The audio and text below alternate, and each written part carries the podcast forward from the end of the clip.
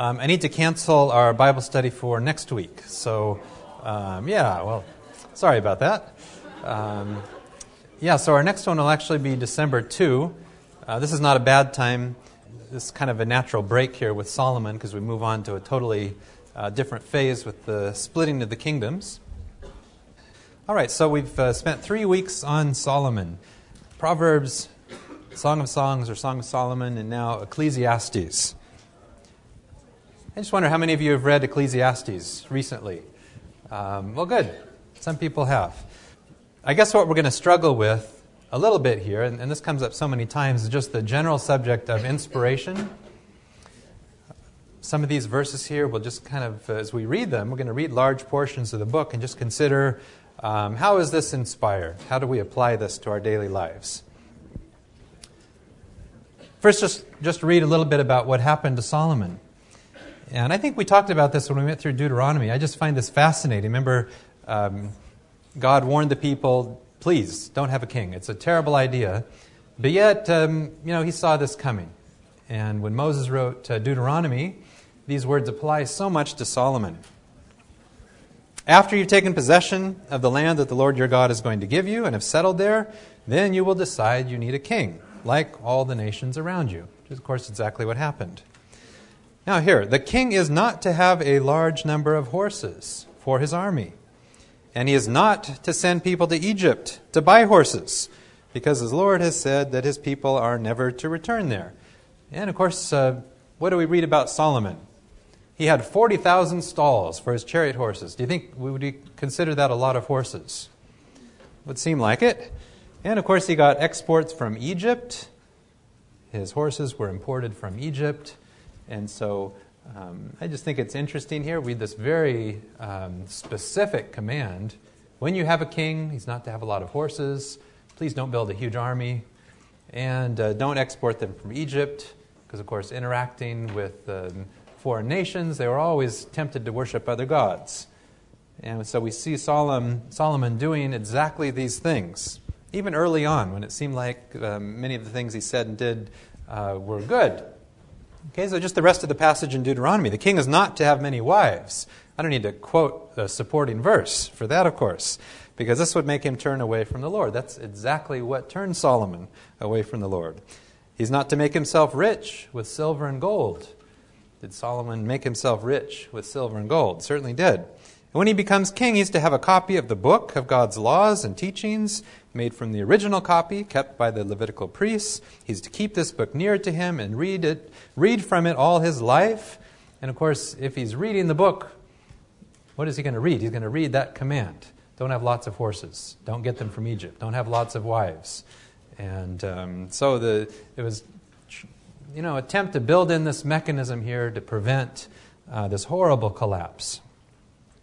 So that he would learn to honor the Lord, obey faithfully everything that is commanded in it. This will keep him from thinking that he is better than other Israelites and from disobeying the Lord's commands in any way, and then he'll reign for a long time. All right, so it was kind of uh, going against some of these things in Deuteronomy, perhaps not reading, not understanding all of this, uh, that was uh, led to his downfall. Okay, so just a little bit here on the story of Solomon before we get into Ecclesiastes. I think we read last time in, here in 1 Kings 6 that in the eighth month, in the eleventh year of Solomon's reign, the temple was completely finished, exactly as it had been planned, and it had taken Solomon seven years to build it. Now, the next verse, it goes from 1 Kings 6.38 to 1 Kings 7.1, and the very next verse is this. Solomon also built a palace for himself, and it took him 13 years It just seemed to me that the uh, emphasis here will spend seven years on God's temple, then he spent 13 years on his own. Uh, maybe a red flag. And of course, Solomon loved many foreign women. Besides the daughter of the king of Egypt, he married Hittite women and women from Moab, Ammon, Edom, and Sidon. He married them, even though the Lord had commanded the Israelites not to intermarry with these people, because they would cause the Israelites to give their loyalty to other gods. Solomon married 700 princesses and also had 300 concubines. And they made him turn away from God. Makes it sound like it's uh, their fault here, but of course, his, his choice to, to live this way. And by the time he was old, they had led him into the worship of foreign gods. And the, these foreign gods, we've mentioned a little bit on some of these foreign gods, but just to specify, we don't really imagine how horrible these foreign gods were. Hard to grasp. But Solomon was not faithful to the Lord his God as David had been. He worshiped. Now, some of these, um, Astarte here is the goddess of fertility, sexuality, and war. Okay, the goddess of Sidon and Moloch, we've talked about. Moloch was the cruel god where they would heat up the fiery hands and put the baby uh, inside. Okay, he worshipped Moloch. I mean, what a turnaround here. The wisest man that had ever lived wrote all these proverbs, did all these wonderful things, and now he's worshiping Moloch. Okay, about the most uh, debased form of uh, religion we can imagine. And Moloch was the disgusting god of Ammon. And on the mountain east of Jerusalem, he built a place to worship Chemosh, and uh, a, a god known for uh, demanding human sacrifice. Okay, the disgusting god of Moab, and a place to worship Moloch, the disgusting god of Ammon. And so we just see this uh, dramatic about face. Okay, he was humble at the beginning. He was wise. He did wonderful things. And then uh, a complete turnaround. And I think we need to read Ecclesiastes in that light. So we've talked about these warning signs here, but even with regards to women, I didn't uh, bring up this verse here in Song of Songs. This is a colorful translation. King Solomon made himself a chariot from the wood of Lebanon. Its posts are silver, its canopy is gold, the seat is purple, and the back is inlaid with these words, with love, from the girls of Jerusalem. this is the Living Bible um, which is uh, maybe not exactly how it should be uh, translated, but uh, I was reading this with my kids and I just thought it was funny. So, um, you know, some warning signs here, even in the Song of Solomon and in Proverbs we read last time. A nagging wife is like water going drip, drip, drip, and that if you had a thousand of them, you might tend to feel that way. And I just thought it was funny that he kept repeating it in Proverbs. You know, probably some of these got in at other times, but a nagging wife is like water going drip, drip, drip on a rainy day. How can you keep her quiet? Have you ever tried to stop the wind or ever tried to hold a handful of oil? Well, we have to be careful not to pluck that out and make a doctrine um, out of it because uh, this reflects Solomon's uh, foolish experience and uh, foolish choices uh, here with women. And in Nehemiah, uh, nicely here kind of summarizes what happened to Solomon. Okay, it was foreign women that made King Solomon sin. Here was a man who was greater than any of the other kings of other nations. God loved him and made him king over all of Israel, and yet he fell into this sin. Okay, so he was led into the worship of other gods. And just one last point here. After the break, we'll talk about the kingdom splitting and Solomon's son Rehoboam here as he is about ready to uh, make decisions as king. And the people said, Please don't be like Solomon. He placed heavy burdens on us. He taxed them to build his palace and uh, all of his chariots and other things. And so he was an oppressive king in the end of his life. so now we come to Ecclesiastes, and I think uh, most everyone agrees that Proverbs, Song of Solomon, written early, during his kingship, and Ecclesiastes written at the very end. Um, Solomon turned back to God after doing all of these things, after worshiping other gods, and I think uh, the book of Ecclesiastes fits here during this time. And the question is, what are we to learn from Ecclesiastes? So here's our challenging uh, verse here uh, with regards to this book. All scripture is inspired, literally God breathed and is useful to teach what is true, to make us realize what is wrong in our lives. It corrects us when we're wrong and teaches us to do what is right. So, when I have this in mind here as we read Ecclesiastes, um, are all of these words God breathed? so, here's how it opens. These are the words of the philosopher. Ecclesiastes means the teacher or the preacher. David's son, who was king in Jerusalem. It is useless. Useless said the philosopher. Life is useless, all useless. Okay, that's a good opening to a book. Okay, and read on. God has laid a miserable fate upon us. I have seen everything done in this world, and I tell you, it is all useless. It is like chasing the wind. What's the meaning for us in these words? I'm just going to give you, he goes through and he talks about what is useless. He starts out by uh, explaining that money, wealth, accumulating things, is useless. Okay, so, well, here's a good point. And we'll try to put all this together. He said, I accomplished great things. I built myself houses, planted vineyards, I planted gardens and orchards and all kinds of fruit trees in them. I dug ponds to irrigate them. I bought many slaves, and there were slaves born in my household. I owned more livestock than anyone else who had ever lived in Jerusalem. I also piled up silver and gold from the royal treasuries of the lands I ruled. Men and women sang to entertain me, and I had all the woman a man could want. Yes, I was great greater than anyone else, anyone else who had ever lived in Jerusalem. and my wisdom never failed me. Anything I wanted, I got. I did not deny myself any pleasure. I was proud of everything I had worked for, and all this was my reward. And then I thought about all that I had done and how hard I had worked doing it, and I realized that it didn't mean a thing. It was like chasing the wind, of no use at all. After all, a king can only do what previous kings have done. Okay, so he concluded uh, that that was uh, worthless, all of that chasing after things and money. If you love money, you will never be satisfied. If you long to be rich, you will never get all you want. It is useless. The richer you are, the more mouths you have to feed. All you gain is the knowledge that you are rich. Yeah, I think there's some wisdom in this. I mean, this is. Uh, uh, wonderful to learn this when you're young than uh, to spend your whole life chasing after this. Okay, the problem is, as we'll read on, Solomon seemed to come to the conclusion that everything was useless. He said, A man might have a hundred children and live to be very old, but if he finds no satisfaction in life and doesn't even get a decent burial, it would have been better for him to be born dead. Is that true? And he would say this Everything has already been decided. It was known long ago what each person would be, so there's no use arguing with God about your destiny. Okay, and of course, um, for many, this would be right in line. Everything's completely mapped out, fully decided. Um, well, should we make a, is this a good argument, good key text for supporting that position? Moving forward to chapter 7. So don't be too good or too wise. Why kill yourself? But don't be too wicked or too foolish either. Why die before you have to? Now, this is a challenging verse. Don't be too good. Don't be too wise. Well, don't be too bad either. Don't be too wicked. Kind of moderation, kind of stick in the middle here. Well, some have argued maybe this means uh, kind of an arrogant um, wisdom or knowledge.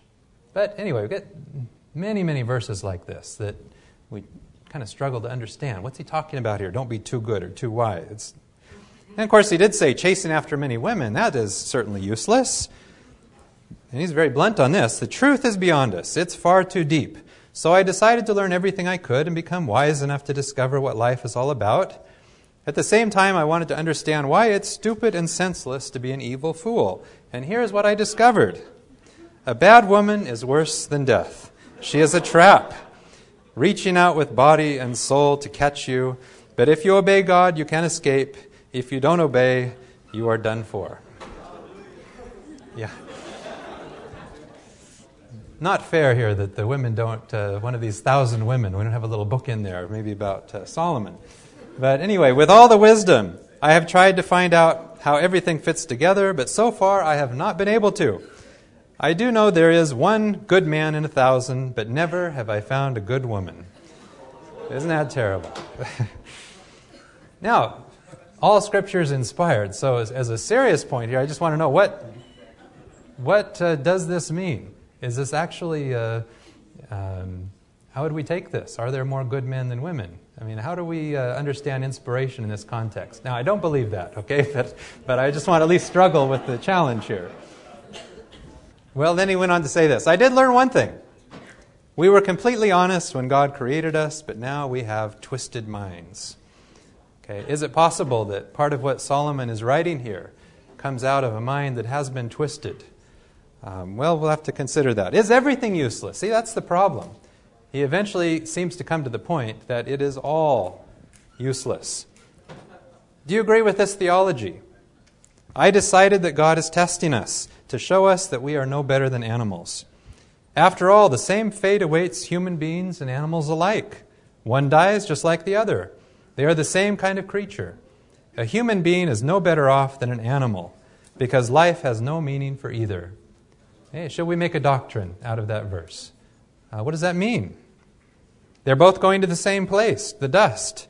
They both came from it, they will both go back to it. How can anyone be sure that the human spirit goes upward while an animal's spirit goes down to the ground? Uh, you wouldn't quote that at a funeral, would you? Um, that's not very uplifting. So I realized then that the best thing we can do, now is this the best thing we can do? Is enjoy what we've worked for. There is nothing else we can do. There is no way for us to know what will happen after we die. Okay, that's how he felt. Okay, and kind of in this context, and this is such a contrast from Proverbs, what we read last time. Someone who is always thinking about happiness is a fool. A wise person thinks about death. Okay? Here's what we read in Proverbs Being cheerful keeps you healthy. It is slow death to be gloomy all the time. This would seem to be kind of a mirror opposite. Okay? What do you think? Should we be uh, obsessed with death? What's that? He's bipolar. Well, um, it, it's a fair question, though. Is, does this come out of a normal, healthy uh, thought process here? Ecclesiastes 5:18. Here is what I have found out. Okay? Because this sounds like a summary statement. The best thing we can do, and he repeats this so many times, the best thing we can do is eat and drink and enjoy what we have worked for during the short life that God has given us. This is our fate.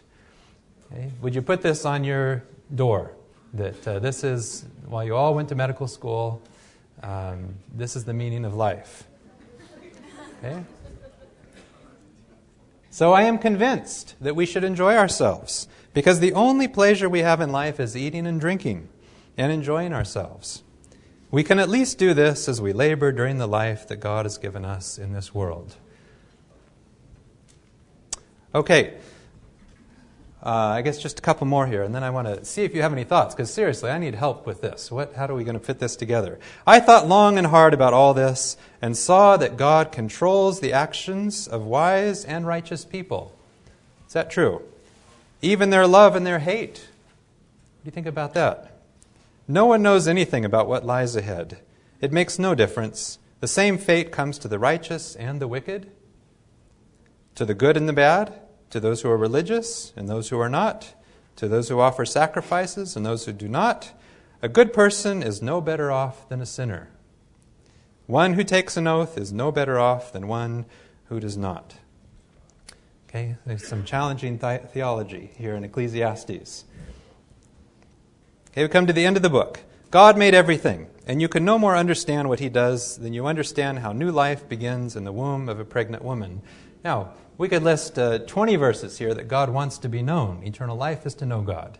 Okay, but here uh, we would, would kind of suggest we really can't know God. No matter how long you live, remember that you will be dead much longer. there is nothing at all to look forward to. Okay? Maybe this is not a good Bible study to have as we head towards the, the end of the year, but. Um, Anyway, what does all this mean?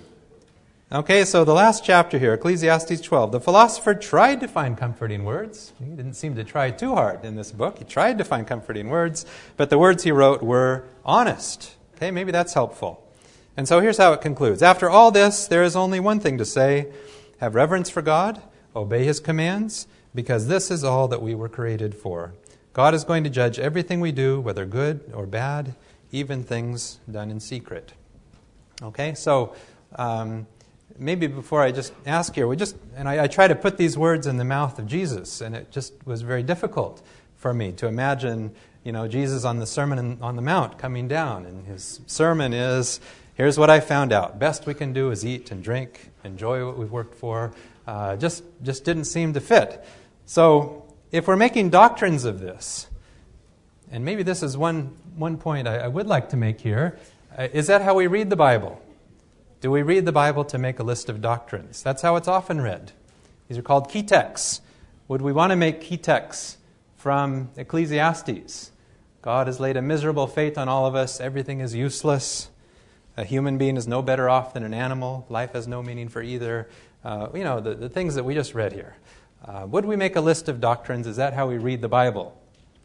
So, um, I haven't invited a lot of um, dialogue in these Bible studies just because we'd still probably be in Exodus if, um, uh, if we were trying to go through it that way. But uh, does anyone have any thoughts? What do you do with a book like this that um, would seem to challenge uh, perhaps uh, many things that we might believe are exactly the opposite? Anyone have any suggestions? Yes?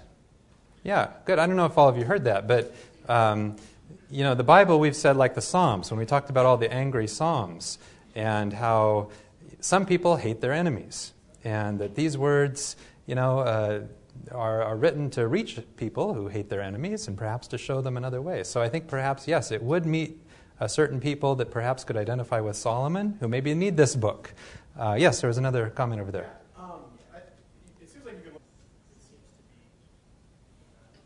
Yeah, uh, one of the most powerful moments that, that I've experienced as a physician was uh, I, I, used, well, I shouldn't maybe say, but a, at a medical facility, and a doctor who uh, uh, lost his license because of uh, abuse of narcotics and actually stealing narcotics from his nursing home patients. I mean, it was a horrible thing, uh, but came and spoke to a group of us, about 80 physicians.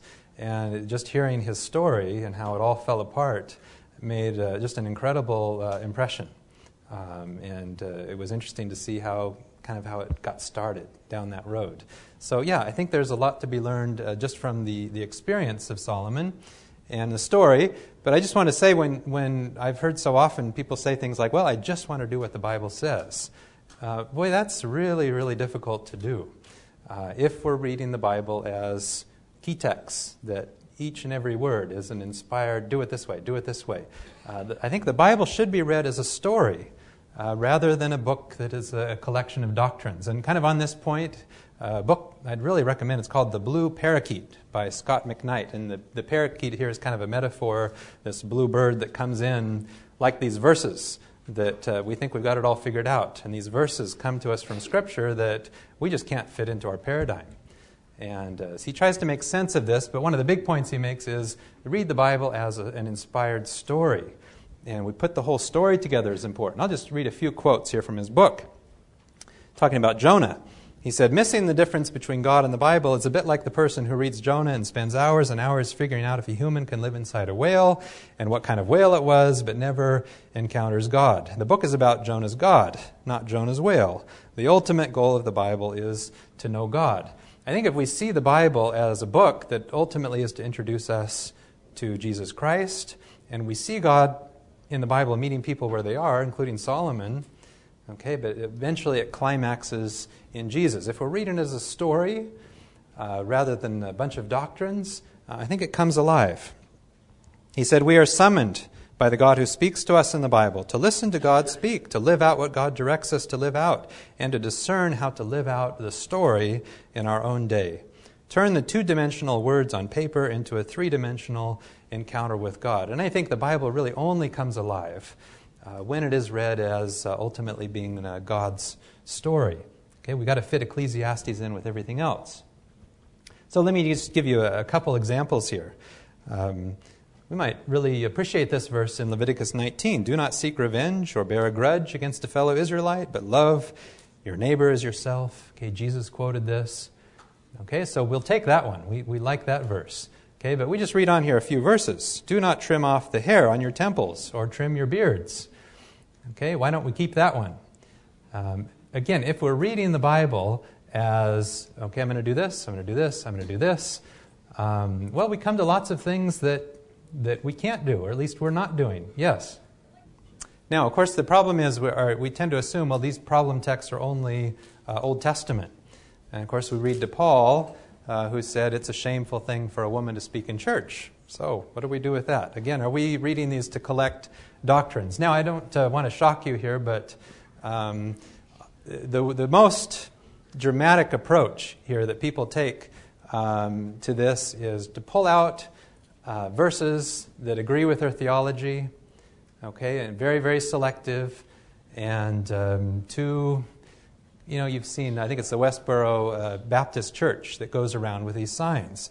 There are five, six at the most verses in the Bible that have anything to do with um, uh, homosexuality. It's um, quite, quite small as a whole, but yet uh, I wish I could find the one. I had another picture of an overweight individual holding this sign with a verse from Leviticus. And if you just read on a few chapters, the gluttonous child is to be stoned to death in Leviticus. So if we're going to use that one, well, let's be, go all the way and uh, let's uh, take the whole chapter there. So this selective pulling out of verses is um, very, very damaging. Okay, and just uh, some people have countered this, which I thought was kind of uh, clever here. This individual said, well, Leviticus also said no haircuts, but I guess we're skipping that one. We'll, we'll take the one, but not the other. And this individual wrote, God hates figs after Jesus cursed the fig tree. Okay? Anyway, so are we reading the Bible to collect doctrines? And uh, now here's, a, here's something I would actually agree with. That, um, and probably many of you uh, here, because of this institution, would as well, that the living know that where they're going to die, but the dead know nothing. And one way of reading the Bible is we're just looking for what we're looking for. We're looking to confirm what we believe to be true. Oh, here's a verse that agrees with our state of the dead. Great. I love Ecclesiastes. I'm going to put that one in. That one fits well. It's a key text collecting. But I think um, this is not a good place to prove uh, the, the state of the dead, or else we're going to have to take in everything else that Solomon had to say in Ecclesiastes about the state of the dead. Um, or some have used this a time for killing, a time for hatred. Um, there it is in the Bible. You know, and we can, we can pluck that verse again out of context and uh, maybe excuse uh, certain things. So, uh, I want to list one other book here that is very good on this by Richard B. Hays, who came out here to Loma Linda a year ago. Uh, very excellent conference. And uh, a book he wrote was The Art of Reading Scripture. And he listed four or five ways not to read the Bible. Okay, one was as uh, an advice column, like a Dear Abby. Uh, another was a map on how to get to heaven after we die. Uh, the Bible predominantly has to do with how we live in the here and now. How do we treat people? Um, and it's often just read as well, I just want to get enough things together here uh, so that I can make it to heaven. The Bible certainly does have to deal with that, okay, but that's um, it's how we live here and now that determines uh, the future, of course. Or as uh, the Bible should not be read as a predictive text that tells us what will happen at the end of the time. End of time. And of course, many become uh, obsessed with this and trying to interpret different things in prophecy about the next president or Iran is going to bomb someone and, and so on. Uh, that's not uh, the purpose. Uh, and I wish we had time to talk more about Revelation, but I think the Left Behind series and all of that is, is really um, not in a good direction of uh, interpreting uh, prophecy. The Bible should not be read as a source of information about antiquity. In other words, merely just as a history book okay, that tells us some interesting facts. Or, and the people that hold up signs read it this way as a Rorschach blot on which oppressors impose their views in order to justify their unfair power. We can really find whatever we want in Bible. We can in the Bible. We can justify anything. Okay? And uh, the Bible should not be read that way. How should we read the Bible? Number one, and this is what he tells his theology students write it on a post it note, stick it on the mirror, leave it there for all four years. The Bible is a story that is primarily about God. Now, in the Old Testament, we may not be too sure about God. Okay, we may have a number of questions. Okay, do we find God to be trustworthy, reliable, constant, loving? Okay, I think we're really only convinced, perhaps, as the story comes to Jesus. Okay, but then we take Jesus and we read the Old Testament again with that in mind. Um, and I really like this one too. The Bible should be read as a coherent narrative from Genesis to Revelation, requiring each portion of it to be read in light of the whole. Okay, so every book we have to fit in the context of the other 65 books. And um, I'll, I'll, skip over maybe some of these others, even though they're very good. But this last one here a willingness to be surprised, challenged, and transformed. In other words, that we're not reading the Bible just looking for things that fit our theology. I just want to confirm what I already believe to be true. We're looking to be challenged. In fact, I would say spend more time with uh, verses that perhaps seem to rub against your theology. Okay, work on those, memorize those. Can you fit them in? Maybe you need to change a little bit about uh, uh, what the underlying belief structure might be. So I think um, I'd like to suggest here that Solomon, here, this verse, A poor youngster with some wisdom, perhaps that reflected Solomon in his younger years, is better off than an old but foolish king who doesn't know which end is up. I think a lot of Ecclesiastes reflects, um, you know what, the, if you're doing the kinds of things that Solomon was doing, uh, that has to have an effect. That warps your character. It reflects your, affects your thoughts and beliefs. And that the philosopher tried to find comforting words, but the words he wrote were honest. And I think uh, what's amazing here is after everything that Solomon did, God basically just said to him, hey, write it down. Write your story. Uh, what, as you reflect back on your life, uh, write it down. It's for our benefit, okay, not to follow Solomon's example, but to, to uh, uh, really go the opposite. If we could follow an example here, here's a healthy lung, here is lung cancer. I think Ecclesiastes reflects um, some things that happened to Solomon because of poor choices in his life. And we really should read it and say, that's not the direction I want to go. It's a very valuable lesson. Okay? Uh, we want to follow the healthy, obviously. So, if I could uh, just summarize here uh, that I think at, one time in his life, Solomon lived according to the principles of God's kingdom. And for a time, he was a bright light to the world. Okay, at another time, Solomon accepted the principles of another kingdom selfishness, power, greed, and this led him to become a foolish king. And we see that reflected in his writing. So I would just say if we base our life on the principles of God's kingdom and on true wisdom, we will become successful, but as God determines success. So that may be like Paul, who was you know, imprisoned, but successful from a kingdom of God perspective. If we base our life on the principles of any other kingdom, we become foolish, and that may be a rich millionaire, but foolish from God's perspective. So God's way leads to healing, restoration, happiness, peace, joy, wisdom. Uh, basically, it works that way. By beholding, we become changed. It's a natural process. It really does work that way. Any other way leads to self destruction. God didn't do something to Solomon, He didn't impose something on Solomon. When Solomon began uh, going after foreign women and worshiping foreign gods, okay, it was a natural process uh, that led to his destruction.